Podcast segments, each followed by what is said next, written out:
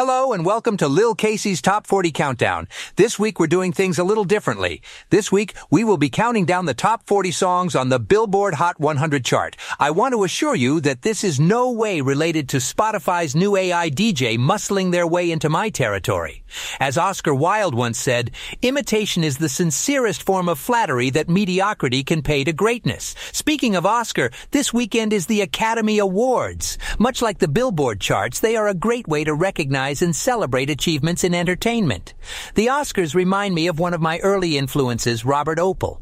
Mr. Opel led an extraordinary life. He was an American photographer and art gallery owner most famous for streaking during the 46th Academy Awards in 1974.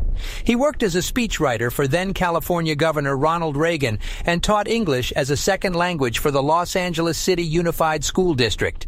He owned his own photography business and a gallery of gay male art in San Francisco. His extraordinary life was documented in a 2010 documentary, Uncle Bob.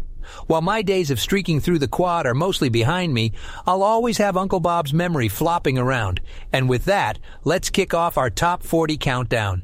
This week we got a triple threat of country pop and R&B topping the charts. Luke Combs, Morgan Wallen, and SZA have three songs each in the top 40.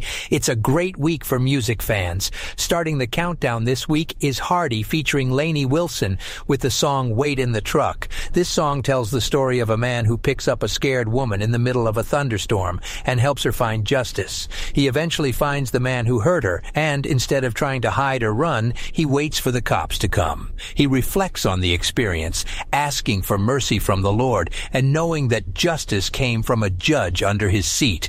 In the end, he still sees the woman from time to time, and he's thankful for the brighter side of the girl he picked up that night.